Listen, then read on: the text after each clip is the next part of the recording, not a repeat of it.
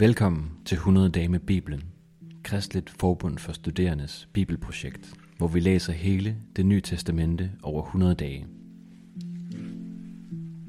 Dag 66. Johannes Evangeliet, kapitel 9 og 10. Ved Simon Nyman Berggren.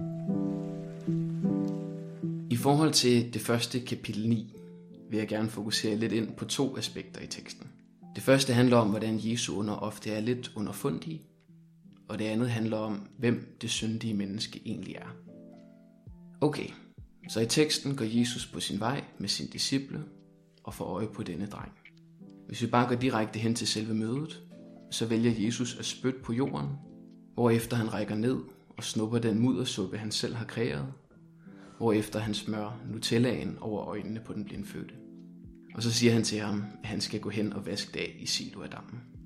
Hvad er pointen med det her mudder helseritual? Her tror jeg, at det er meget tilladt at lege sig frem til forskellige betydninger.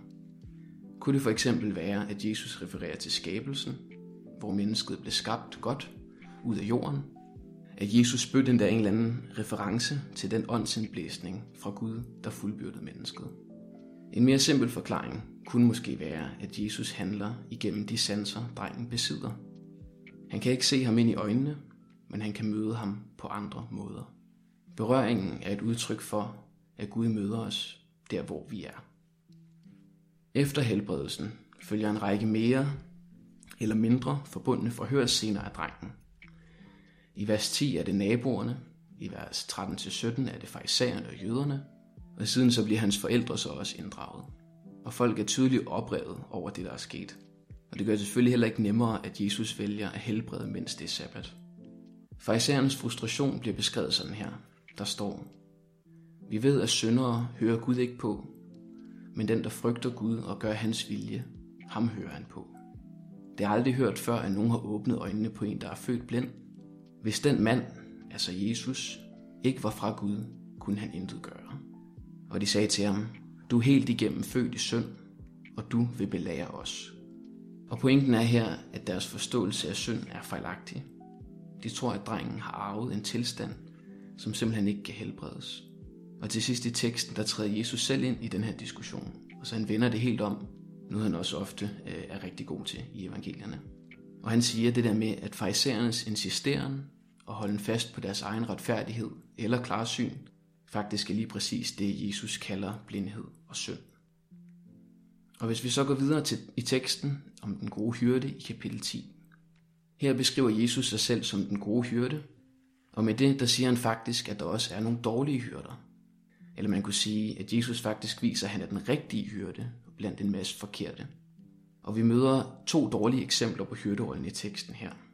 I starten af kapitel 10 beskrives den, der klatrer ind i folden til forne, i modsætning til ham, der går ind ad døren eller lågen og kalder på forne. Den første kendetegnes som en røver, og den anden er så den rigtige hyrde. Og sådan som jeg læser det, så handler det om, at den leder, autoritet eller herre, som vi tilslutter os, han ikke har overtaget os for sin egen skyld. At det ikke er lige meget, hvordan den person, vi følger, faktisk har vundet vores hjerte. Var det ved magt? Var det en lederfigur, der kriminelt klatrede ind og tog os som et form for overgreb? Er vi endt med at være under nogen eller under noget, der ikke rigtig fortjener vores tillid, og som faktisk ikke er gode for os? Eller var det en god hyrde, som retmæssigt gik ind ad døren og vandt os med sin røst? Det andet dårlige hyrde eksempel er daglejerhyrden. Der står i vers 11-13. Jeg er den gode hyrde. Den gode hyrde sætter sit liv til for forne. Den, der er daglejer og ikke hyrde og ikke selv ejer forne, ser ulven komme og lader forne i stikken og flygter. Og ulven går på rov i blandt dem og jager dem fra hinanden, for han er daglejer, og han er ligeglad med forne. Hovedpointen her er ejerskabets karakter. Det svarer lidt til forskellen på forældrenes og børnehavens rolle i et barns liv.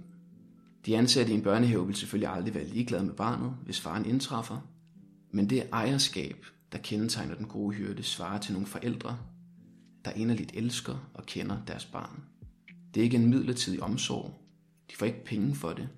De er ikke bare hyret ind, men de har en vedvarende kærlighed, der nødvendigvis gør, at de også er villige til at gøre alt for deres barn. Og det finder vi jo også ud af i det følgende i Johannes evangeliet, at Jesus netop var villig til det, at gøre alt for os.